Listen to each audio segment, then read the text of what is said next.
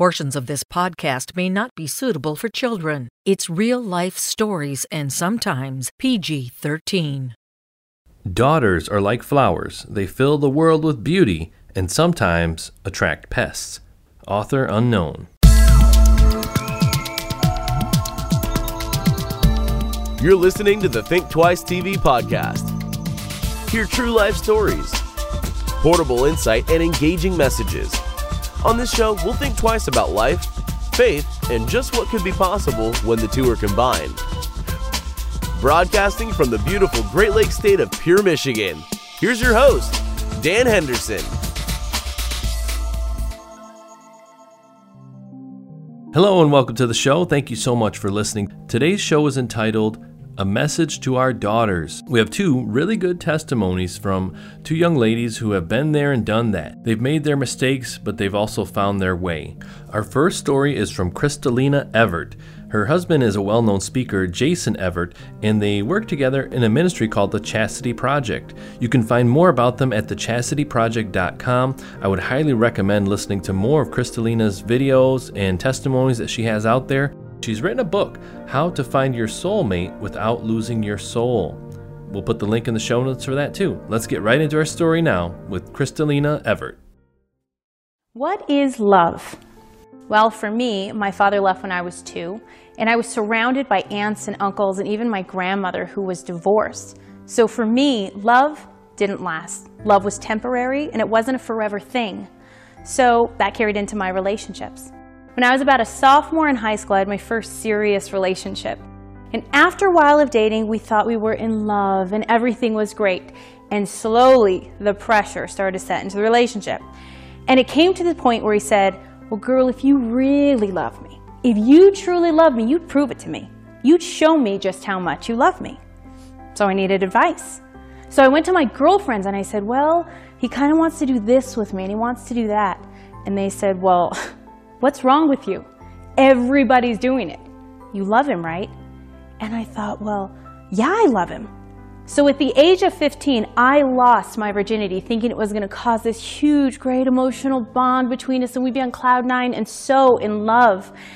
And in all actuality, eventually it destroyed any love we had in that relationship and all respect was just thrown out the window. Because if I couldn't even respect my own body, how is he supposed to respect it? And after a while of dating, it seemed like he didn't want to spend time with me anymore. He was basically spending the time with my body. And when a girl is being used, she knows it. She knows it in the depths of her heart. She may deny it, she may ignore it, but she knows it, and I knew it. And after a while, we were constantly fighting. He was cheating on me, and we broke up and went our separate ways. Now, I will never forget the day when he walked away from me for the very last time. And as he walked away from me, all I could think about was that guy's taking something with him that never belonged to him in the first place. But I can't get it back, right? What's the point? It's already gone. So there I was in the cafeteria talking with my girlfriends.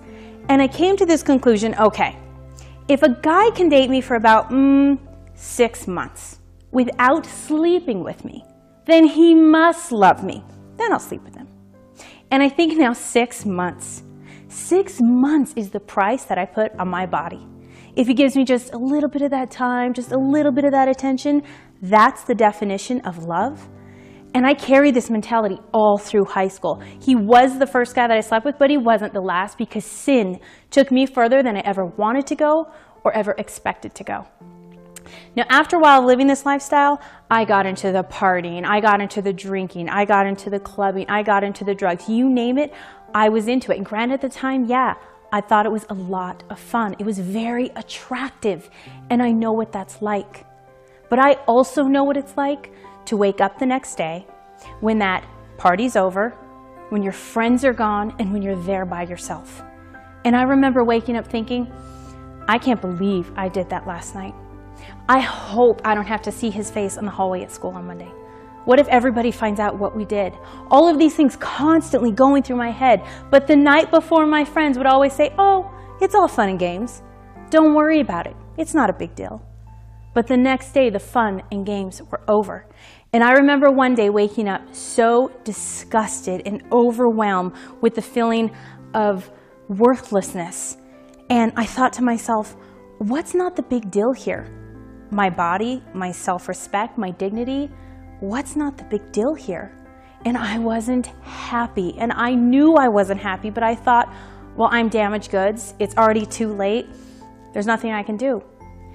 Now, after a while of living this lifestyle, my mother had an idea what was going on with me and she said well there's there's a chastity talk at a church this weekend and you're going and i said what i said i am not going to a chastity talk to listen to some guy talk about sex. Thanks but no thanks. She said well you're going if you like it or not. And i said okay fine. I'll sit in the back of the church for 15 minutes and then i'm out of there. I have a party to go to i have friends to see. I don't have time. But in that 15 minutes, God had changed my life because He is the God of second chances. And there was this guy that got up and he talked about all of the partying, all of the sex, all the pornography, everything that he had been into, and he just laid it out. And I felt like that guy, he had grabbed my hand out of the audience and he walked through my life. Like he could see the things I was most ashamed of and hiding. And I thought, well, what's the difference? He's done the same exact things I've done. And I just watched him. And he just had this peace and this joy and this confidence that he carried about himself that I didn't see that in my friends. I didn't see that in the places I went to, and I definitely didn't see that in the guys I was dating. But he had one quality above all of them that I wanted more than anything, and it's that he wasn't ashamed of himself. I sat in my seat trying to figure out one day one day after I started living that lifestyle of just true peace and joy, not worried what I'd done prior that night, prior that weekend, always worried, but never any peace. And I realized in that moment I needed to get my standards out of the gutter and raise them as high as I possibly could and start respecting my body for once and start respecting my God. Now, our God is the God of second chances, and he, he changed my life. He turned me around and He gave me the grace to get out of that lifestyle. And I tried so many times to get out of that lifestyle on my own because I was miserable. I wasn't happy. I was disgusted with myself. And it, I just needed to get out. And I tried so many times and I promised myself, I'm never going to do that again. And then the next weekend, I was doing the same exact things. But then I realized when you ask the grace from God, and I begged Him to get me out of that lifestyle, He did. And if you really want to turn your life around, if you really want to start over, you have to do it with Jesus. Or you're going to fall right back into the same old habits that you had. Now, after I turned my life around, well, a lot of my friends, they thought it was some big joke, right? They were constantly making fun of me. And I went home and I told someone what was going on. The best advice they could give me is, oh, don't worry about it. Just ignore it. You're doing the right thing. Well, I tell you today, if anyone makes fun of you for living out a lifestyle of chastity, of purity, of respecting your body, and you get made fun of for that, you remember it. You remember every single word they say to you. You go home, you make a book of it, you write it all down. Because when you stand on that altar one day in front of your husband, you tell me, where is the laughter? Where is the mockery? Who will be making fun of you then? Nobody. There will be complete silence in that church on that day. And any of those people that made fun of you would pay a million bucks to be in your shoes. And your life is so much more than what is going on right now in this moment. And it doesn't matter who you are, where you've been, what you've done. It doesn't matter. All that matters now is where you go from here.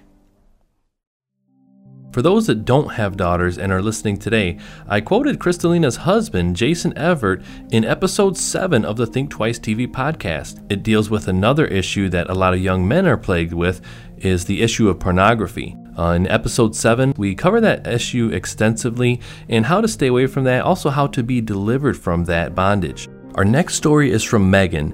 Megan tells a similar story about getting wrapped up with the wrong guy uh, and then getting roped into the drug scene and how God pulled her away from that.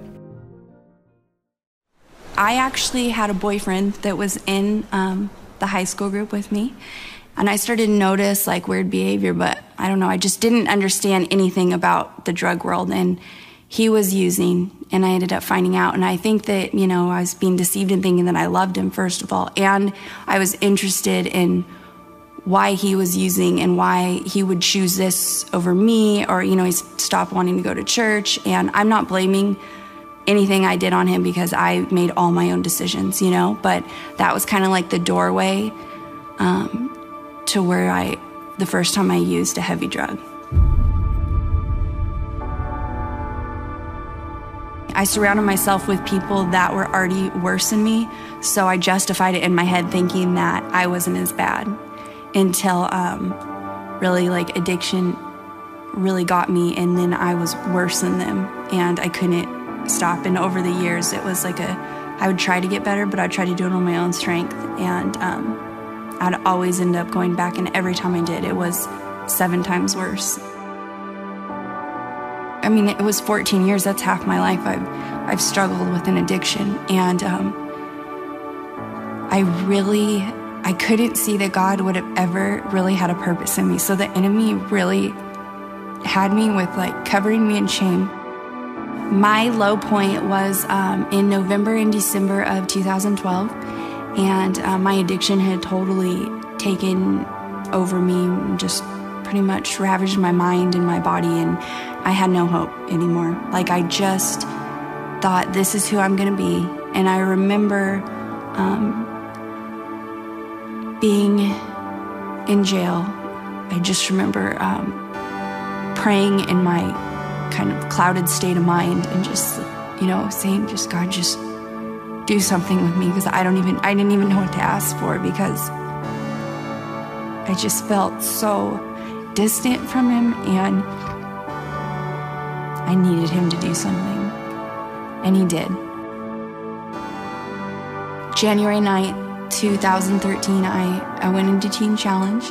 And that's a ministry that God used to save my life because I was so extreme that I needed something like a year of just God loving on me and really showing me who I was in Him and um, that He had a purpose for me. And um, I just celebrated a year clean for the first time since I started using drugs, and God really put a purpose in my heart. And it's amazing because Pastor Mike was my high school pastor, and um, and he really spoke a lot in my life. And now being able to be in student ministries, and I'm grateful for everything I went through because I truly know what it's like to be broken, and that's where my heart's at in ministry. So I can relate to people in a different way than if I never took that path. I always thought I wasn't good enough when I was in high school, and but God really used that to um, plant seeds in my heart, and it took a long time for them to start to flourish. But like I'm definitely seeing them now, and um, God just keeps opening up doors for me, and um, I know that that that calling he still has, you know, and he's showing me now as a woman of God where he wants to take me and and I'm just I'm really in love with him and I'm really really grateful. You're listening to the Think Twice TV podcast. Find original videos, true life stories, and content to help you grow your faith at thinktwicetv.com.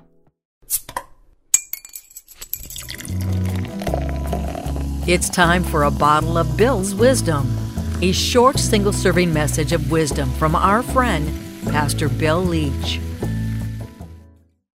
My question today is how do we impact our children and grandchildren that we're their heroes? Marilyn and I, I certainly will speak for myself, as I said a moment ago, made our share of mistakes. My kids, anytime they want, can go to the counselor and lay on the couch and talk about their dad, and I'll take responsibility for it all. I'm, I, I'm responsible.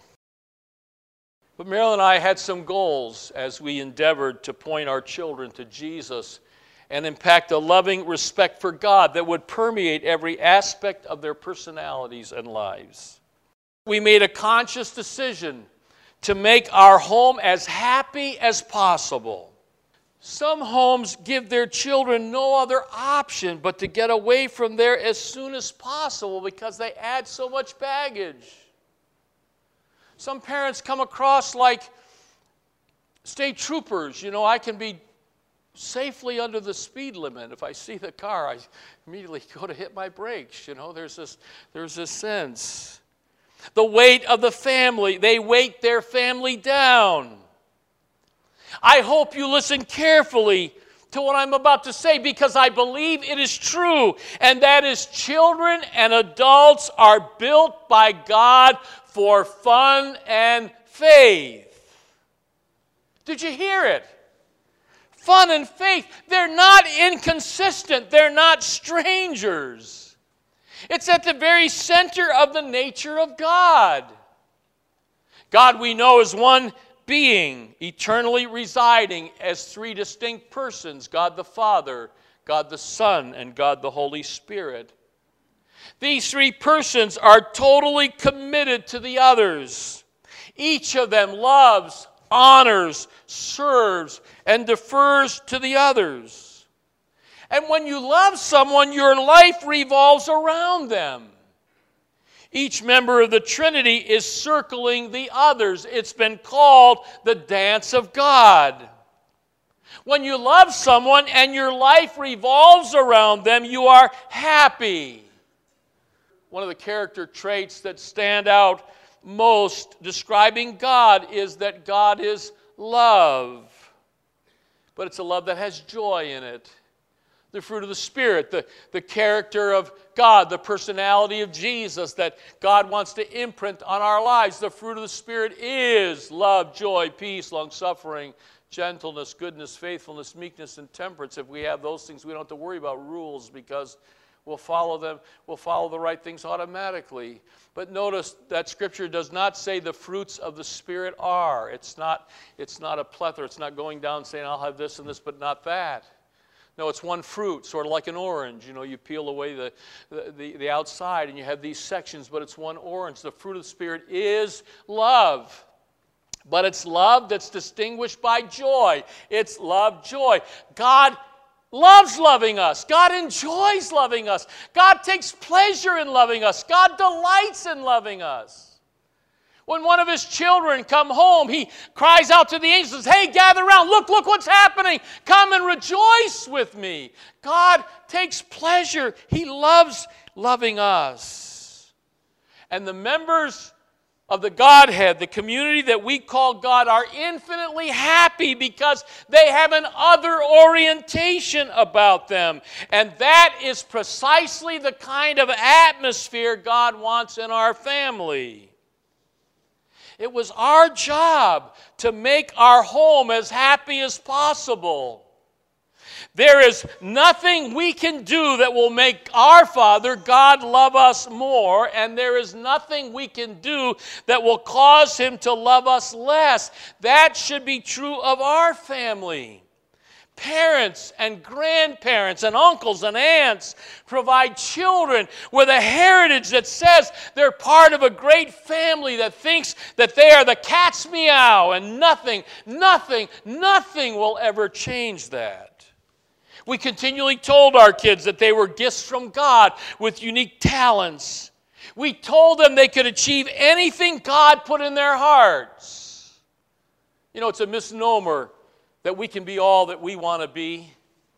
You know, I grew up in the inner city playing basketball. I so would have loved to have played in the NBA. But you can't learn how to be tall. You know, you can't learn how to make your arms longer, and you can't learn, nobody can teach you how to be fast.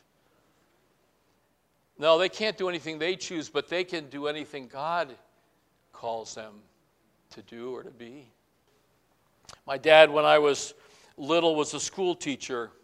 He had experienced a very difficult background. His mother had known many men. My dad grew up not sure who his father was. And when I was, I don't know, somewhere between 8 and 10 years old or so, my dad suffered a nervous breakdown and went to the state mental hospital in New York. My dad was diagnosed schizophrenic paranoid and he never came home to live with us again. My dad was violent, he was a crazy man. Left my mother to struggle to raise three small children. My brothers are six and seven years younger than I am. My mother needing to work and knowing she couldn't work outside the home because of my dad being around and needing to protect us from him, and we did need to be protected from him. My mom opened a daycare center and welcomed into our home 12 to 15 kids Monday through Friday from 6 in the morning till 6 at night. There were a lot of nights my mom dropped into bed exhausted from the workload, coupled with the stress of her circumstances. There were many nights I remember being awakened in the middle of the night with my mother sobbing and crying in her sleep. I remember running into the room and try to, trying to wake her up, but I couldn't because she was so tired, but she's crying as she's sleeping. I can't begin to tell you the fear of a little boy with two babies in the house and a crazy dad out there, and your mother's crying and you can't wake her up. About the time my dad left home, there was a single Christian lady who taught school with my dad, and she came alongside my mom, and she was helping her all the time and helping us. And my mom began asking her, Irene, you're doing so much for us. What can I do for you? And she was a smart lady. And she would say, Zelda, I'm not going to tell you because, because I know you're not going to want to do it.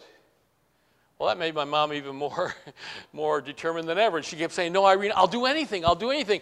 Tell me what you, I want to do something for you. And so finally she said, Well, Zelda, I'll tell you, I want you to go to church with me. Well, my mother didn't want to do it, but, but there was, she was had. There was no choice.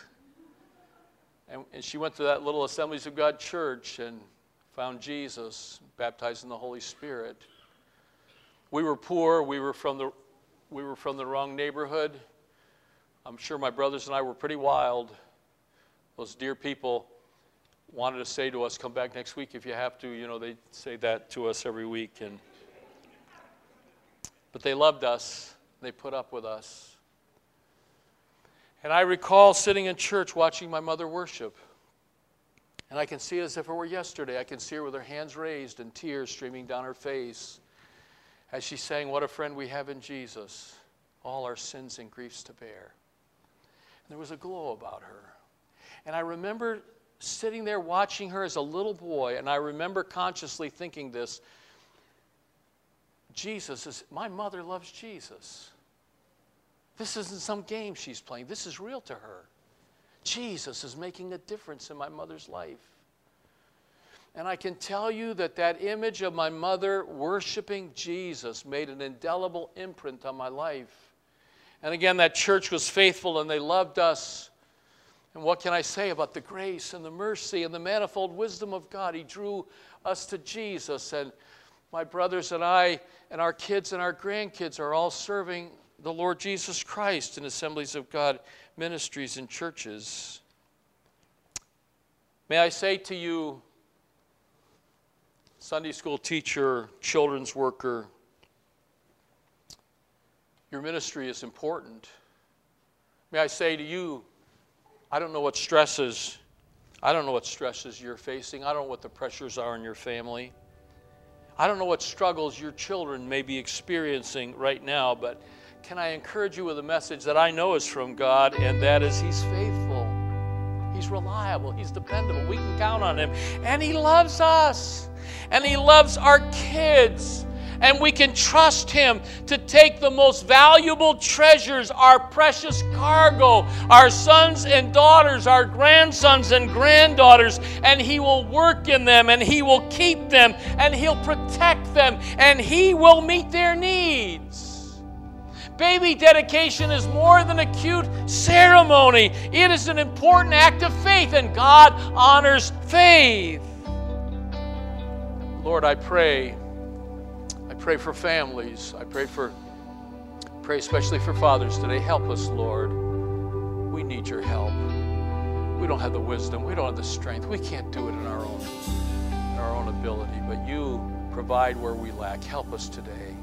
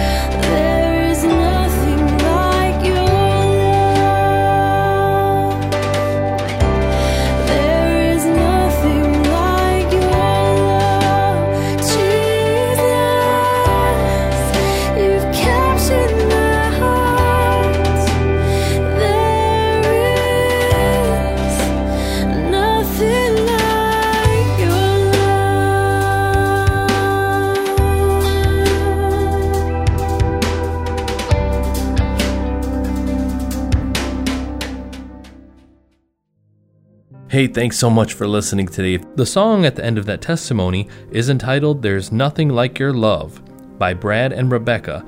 Brad and Rebecca are a husband and wife music team. You can find them at bradandrebeccamusic.com. The next episode of the Think Twice TV podcast is entitled Eastern Promises Leaving Islam, a life and death struggle to reach the truth. This venture is sponsored by Media Messengers Evangelistic Association, revealing the love and power of God through media. www.mediamessengers.org. If you like the show, follow us on social media and please help us reach more people. All our social links are in the show notes.